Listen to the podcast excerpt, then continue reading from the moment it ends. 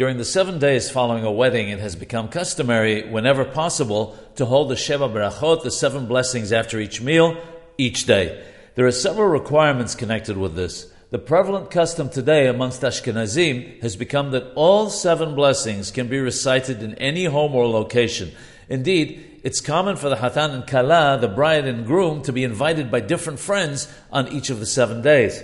Sephardim are only permitted to recite all seven blessings in the Hatan's house, in the bridegroom's house, during the week after the wedding. If they're recited anywhere else, only the last blessing, that of Asher Bara, may be said. Even though the Yalkut Yosef is of the opinion that the Hatan's father's house is not considered like the Hatan's house, and as a result, only the last blessing may be recited there too, this is not the prevalent custom.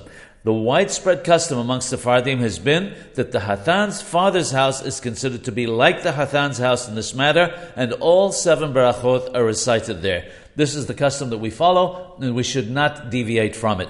If the Sheva Berachot are held in any home other than that of the Hatan or Hatan's parents, however, only the last beracha may be recited.